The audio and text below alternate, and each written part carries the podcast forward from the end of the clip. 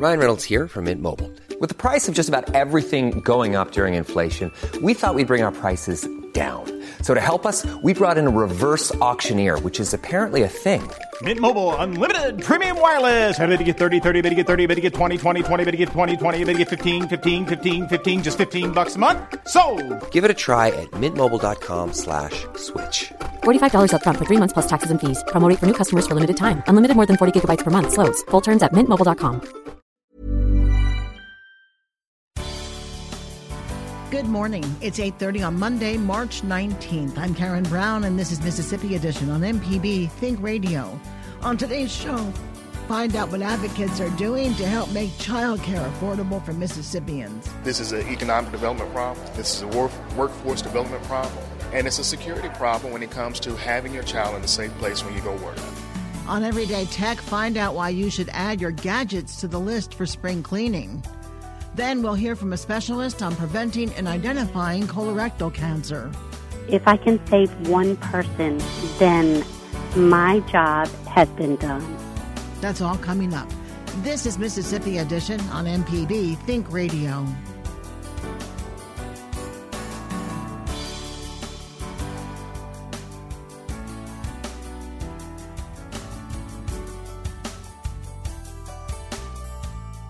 Mississippi lawmakers are expected to continue their inquiry into how the Department of Human Services manages the child care payment system.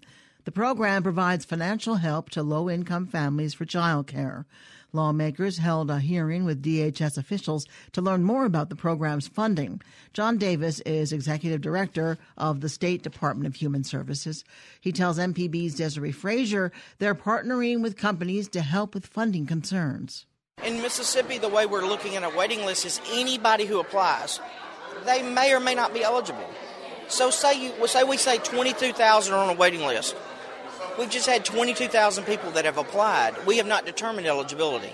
So it, it's not saying we have twenty-two thousand eligible children on a waiting list. It just says twenty-two thousand people are wanting us to determine their eligibility. But we can't in good conscience determine eligibility until we know we have funds to to expend toward those vouchers. So so when you we're talking about the number of kids served, about twenty-two thousand, based on the number on the waiting list, about twenty, twenty to twenty-two thousand. These twenty-two thousand that are currently receiving are eligible. They meet all the criteria, their income, the age, everything met. You can apply for child care. You may not even have a child, and we'd put you on a waiting list. But it would seem that if you sign up for the waiting list, you think you're eligible, and chances are you're probably low income. Probably, uh, in all likelihood, but you would be surprised at who we have sign up for programs. We do not prohibit anyone for any reason to apply. Same way on the T A N F and the SNAP side, or any of the programs that we, we administer. We would, we encourage people to apply. We want to determine their eligibility. And in twenty sixteen, Mississippi missed out on thirteen million. How did that happen? The thirteen million dollars, and this has been reported several times, but the thirteen million dollars is money that is sitting there for, for a particular piece of the program, the SLOT program. And there was a maintenance of effort required to draw down that, that thirteen million dollars. The Department of Human Services did not have the additional state funds to draw down the thirteen million dollars. How much did you need? seven million dollars. So it's the match for the money. But what we've done to mitigate and eliminate that in the future, that was twenty sixteen, twenty seventeen, twenty eighteen, not going to happen. Uh, we've got private-public partnerships now. We have companies willing to put up the match so that their employees can get those, that uh, that program. So it's called the SLOT program. And you mentioned that in order for a child to come off the list who is eligible for child care, someone has to end there's child care service? If it's eligibility. People people are coming on and off of eligibility out of the programs every month. Age out, income level changes, moving out of the state. So it's it, it's like this in all the needs-based programs. People are coming on and off the programs. So and on the child care side, if there's a limited amount of funds, then once the ninety-six million dollars is capped with the number of people we can serve, the twenty-five thousand, then someone would have to come off of the program in order for someone who is eligible to go back on the program, right? So it makes sense. The money has to be there before we can approve an additional person. So we cannot, as a state, rely solely on federal dollars. We should, I mean, this is our folks. You know, this, this is the citizens we serve. So we're trying to be proactive in this. John Davis, Executive Director of the State Department of Human Services, with our Desiree Frazier. Carol Burnett is Director of the Mississippi Low Income Childcare Initiative. She tells M P B's Desiree Frazier she sees positive changes being made at D H S. There are some really promising developments that are taking place. They do have a revised policy manual that eliminates many of the policies that posed procedural barriers to parents who are trying to keep their child care assistance. They're beginning to issue child care certificates to parents on the waiting list. They're beginning to update contact information. And so I think that they're making some really terrific changes that needed to be made. There were some serious difficulties with the redetermination of all the parents that occurred over the course of last year. There was a real disheartening announcement that we failed to meet the match in the child care block grant in twenty sixteen. Um, but uh, John Davis said today, and we had met with his team a couple of weeks ago uh, to really get into the details about that match.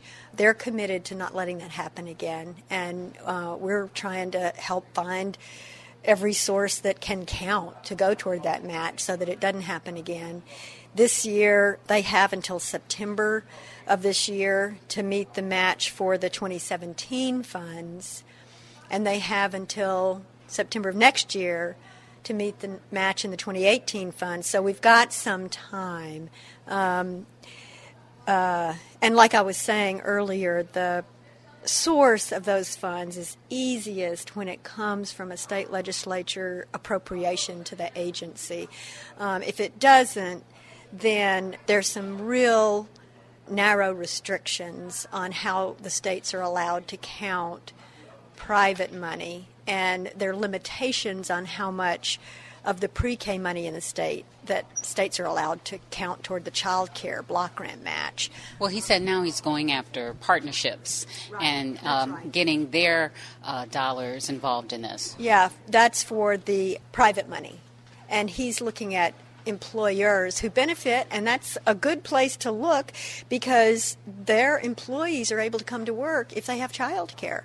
So it makes a lot of sense, and uh, we really think it fits with the notion that this child care program really is a, an investment in, in Mississippi's workforce. You said there are approximately one hundred thousand children in the state who are eligible for child care.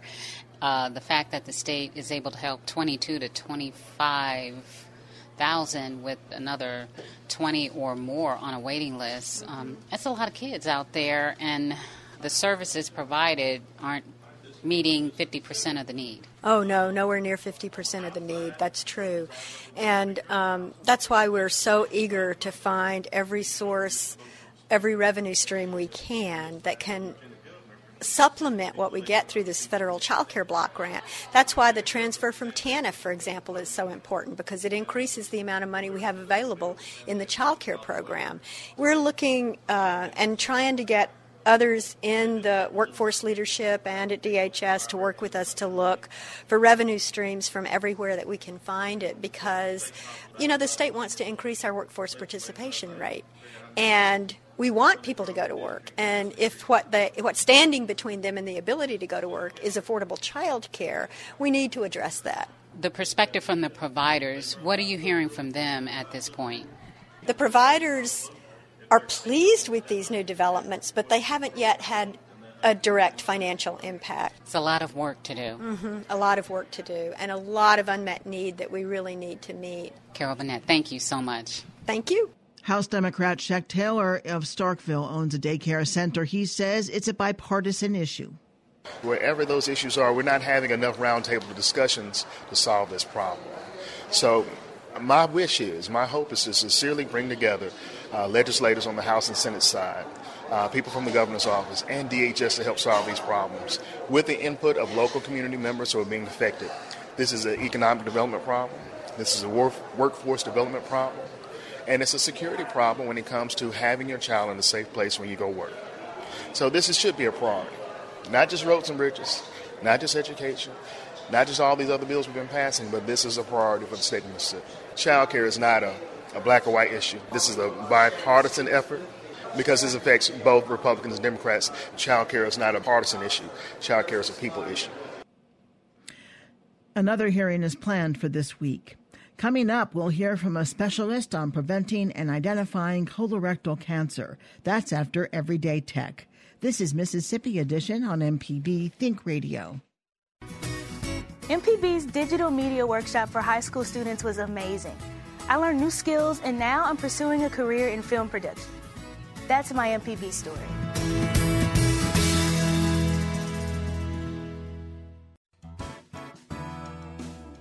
Next time on Mississippi Roads, we take a look at pop culture in the state.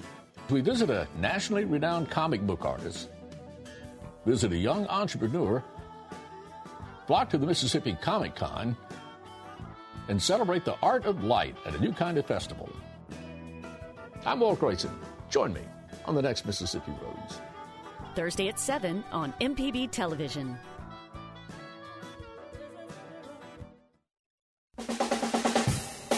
This is Everyday Tech on Mississippi Edition. I'm Michelle McAdoo with Wiltz Cutrer, and today we're discussing spring cleaning your tech. So, Wiltz, what's the first thing people should think about when spring cleaning their tech? Well, the first thing you really need to focus on is, what do you need? Um, you know, it's very much like if you're trying to sit there and, you know, do a little bit of spring cleaning at the house.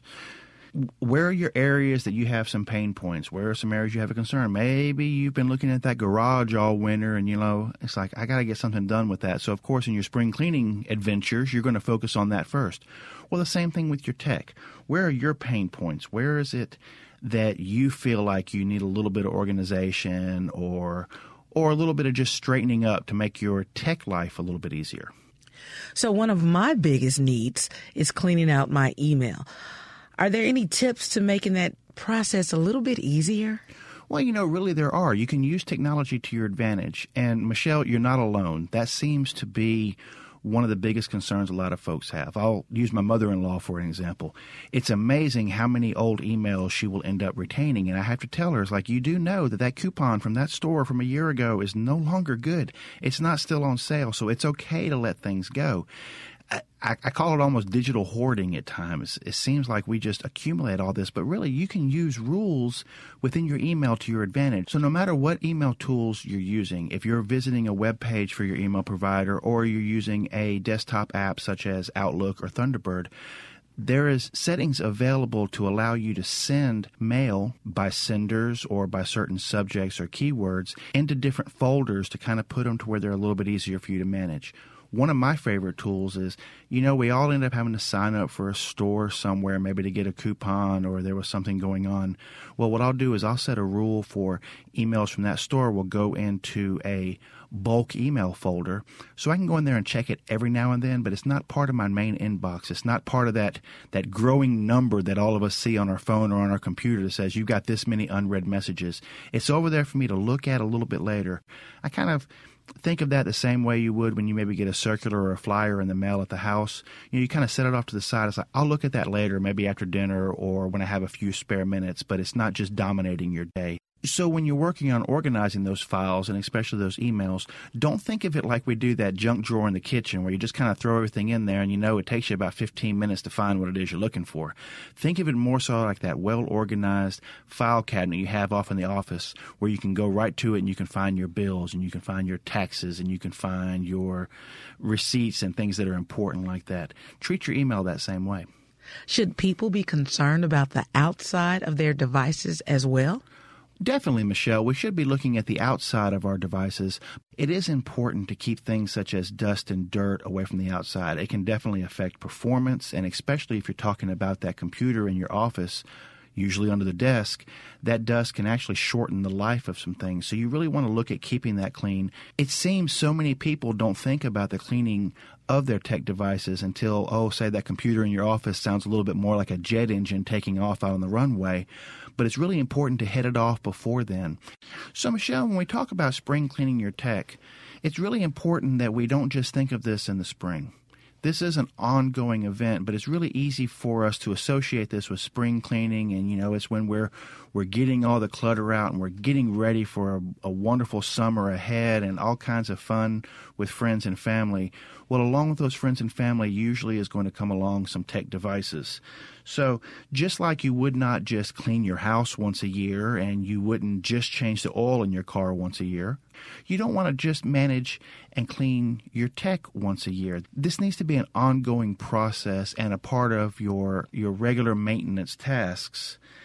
So not only are we talking about keeping our devices clean, dust-free, and operating really well, but at the same time, if one of those main pain points that you identified earlier is in your organization of email and files and some other things, making sure that you maintain this throughout the year can keep from you having to spend your entire day spring cleaning and give you a little bit more time to get out and enjoy the sun.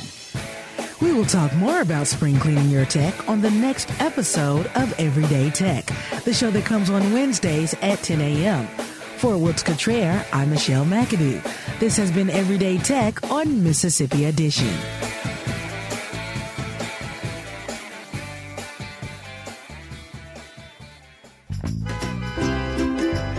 As a taxi driver, I listen to M P B a lot. I learned the symptoms of a female heart attack from Southern Remedy, and it helped me to save a coworker's life. That's my M P B story. Riddle me this. What has five wheels, smells great, and probably its own Instagram page? If you guessed a food truck, then make sure you listen to the next Deep South Dining as we talk about the upcoming food truck mashup, showcasing some of the best food trucks in Mississippi. Also, we'll talk to Lauren Davis from Learny D's Grill that serves gourmet burgers on four wheels. And we never know what Deborah's going to bring in from her kitchen. Tune into the next Deep South Dining today at nine a.m. only on M P B Think Radio. This is Mississippi Edition on M P B Think Radio. I'm Karen Brown. Doctors and survivors are urging Mississippians to get checked for colon cancer. The disease is currently the second most deadly cancer in the nation. Wellness advocates are raising awareness about colon cancer throughout the month of March.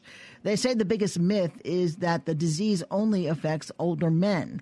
Doctor James Sones is chief of the Digestive Disease Division at the University of Mississippi Medical Center. He tells M P B's Ashley Norwood colon cancer affects women and younger adults. Cancer anywhere is a, a malignant growth in your body that can be fatal if it's allowed to develop. Colon cancer, of course, develops in the large intestine or the colon. This is the very end of our digestive tract.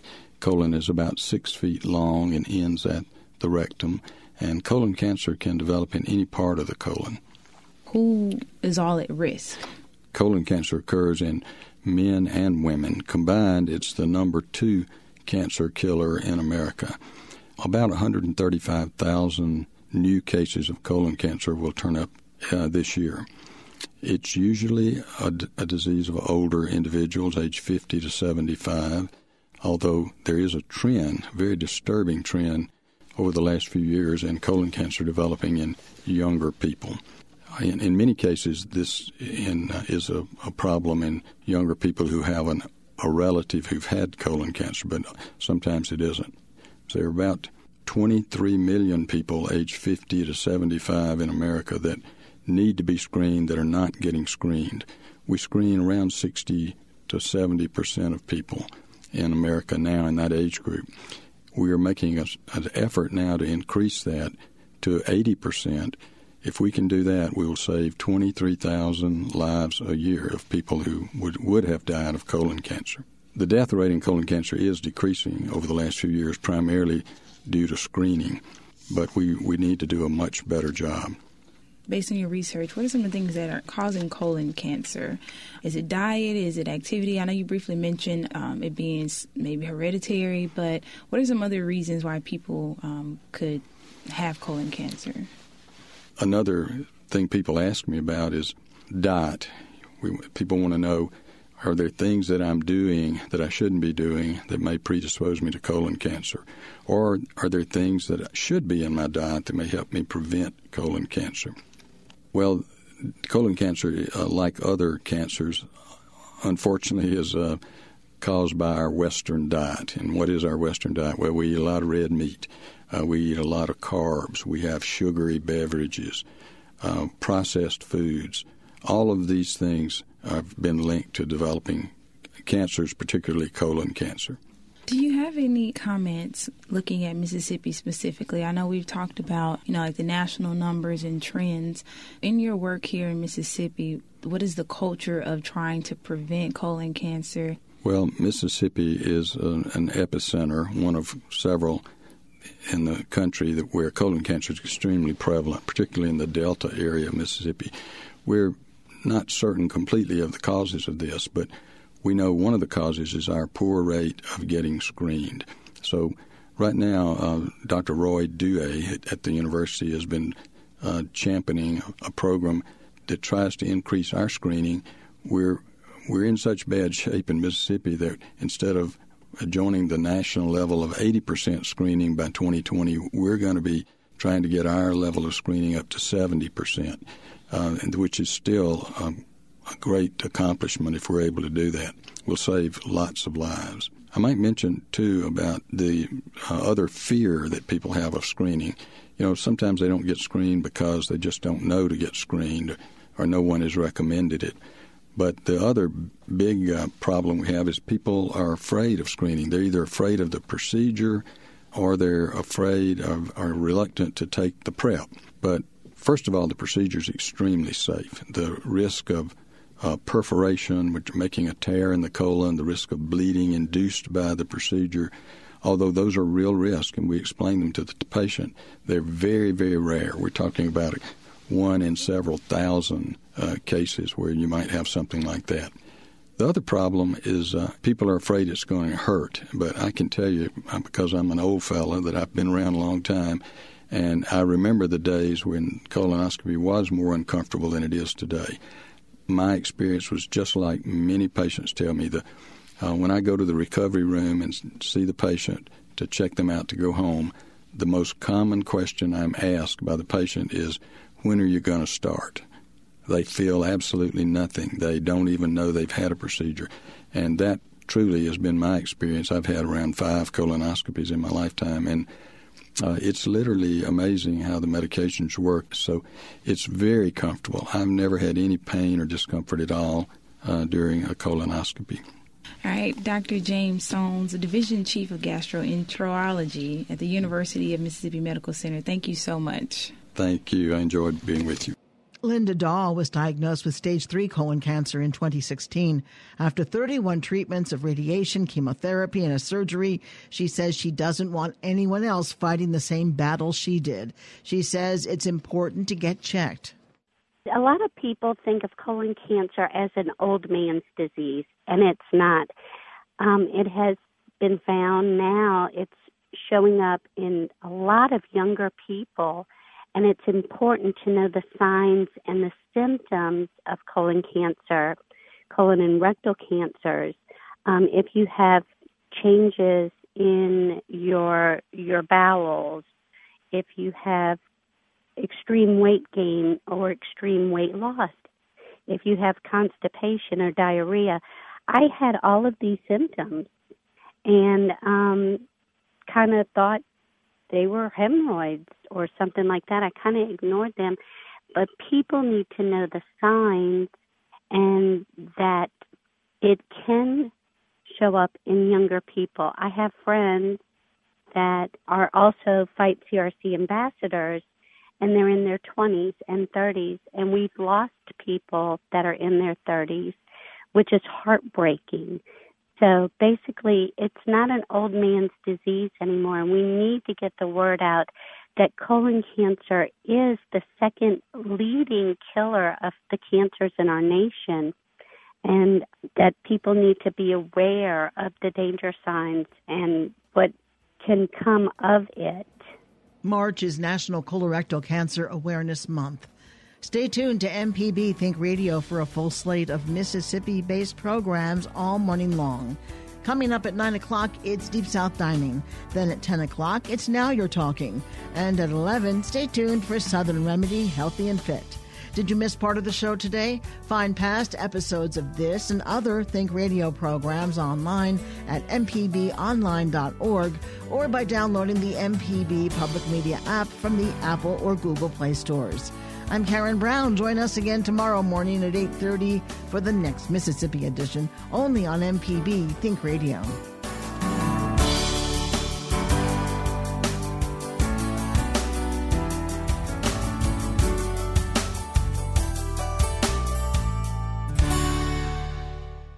Support for M P B comes from the Mississippi Symphony Orchestra, presenting music of Brahms and Gustav Mahler's Symphony Number one, The Titan, this Saturday at Thalliamara Hall.